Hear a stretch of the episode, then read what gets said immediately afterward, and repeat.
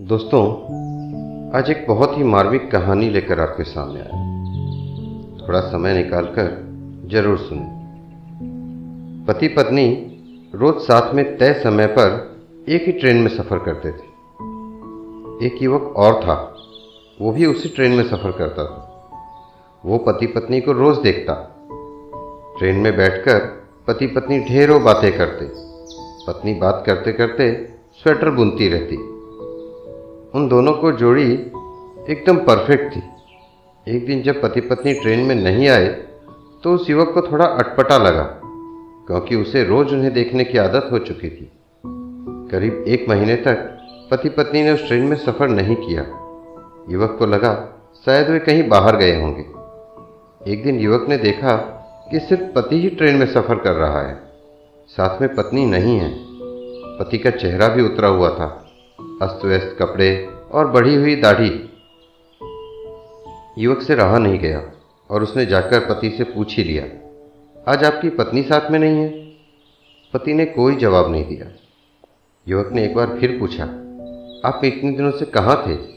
कहीं बाहर गए थे क्या? इस बार भी पति ने कोई जवाब नहीं दिया।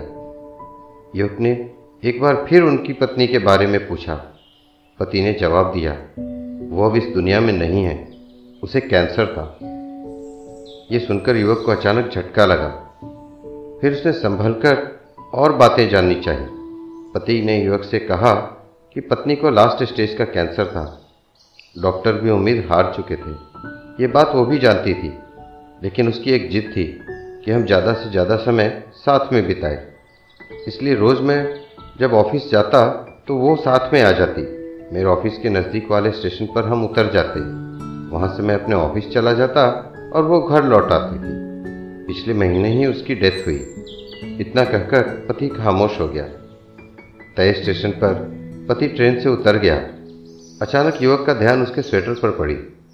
उसने देखा कि ये तो वही स्वेटर है जो उसकी पत्नी ट्रेन में बुना करती थी। उसकी एक बाजू अभी भी अधूरी थी, जो शायद उसकी पत्नी बुन नहीं पाई थी। पति पत्नी का असीम प्रेम उस स्वेटर में झलक रहा था। पति पत्नी का रिश्ता अटूट होता है। सिर्फ़ मौत ही उन्हें अलग कर सकती है। पत्नी अपने पति का हर सुख दुख में साथ देती है। तो पति भी पत्नी को दुनिया का हर खुशी देना चाहता है। यही इस रिश्ते का सबसे खूबसूरत एहसास है।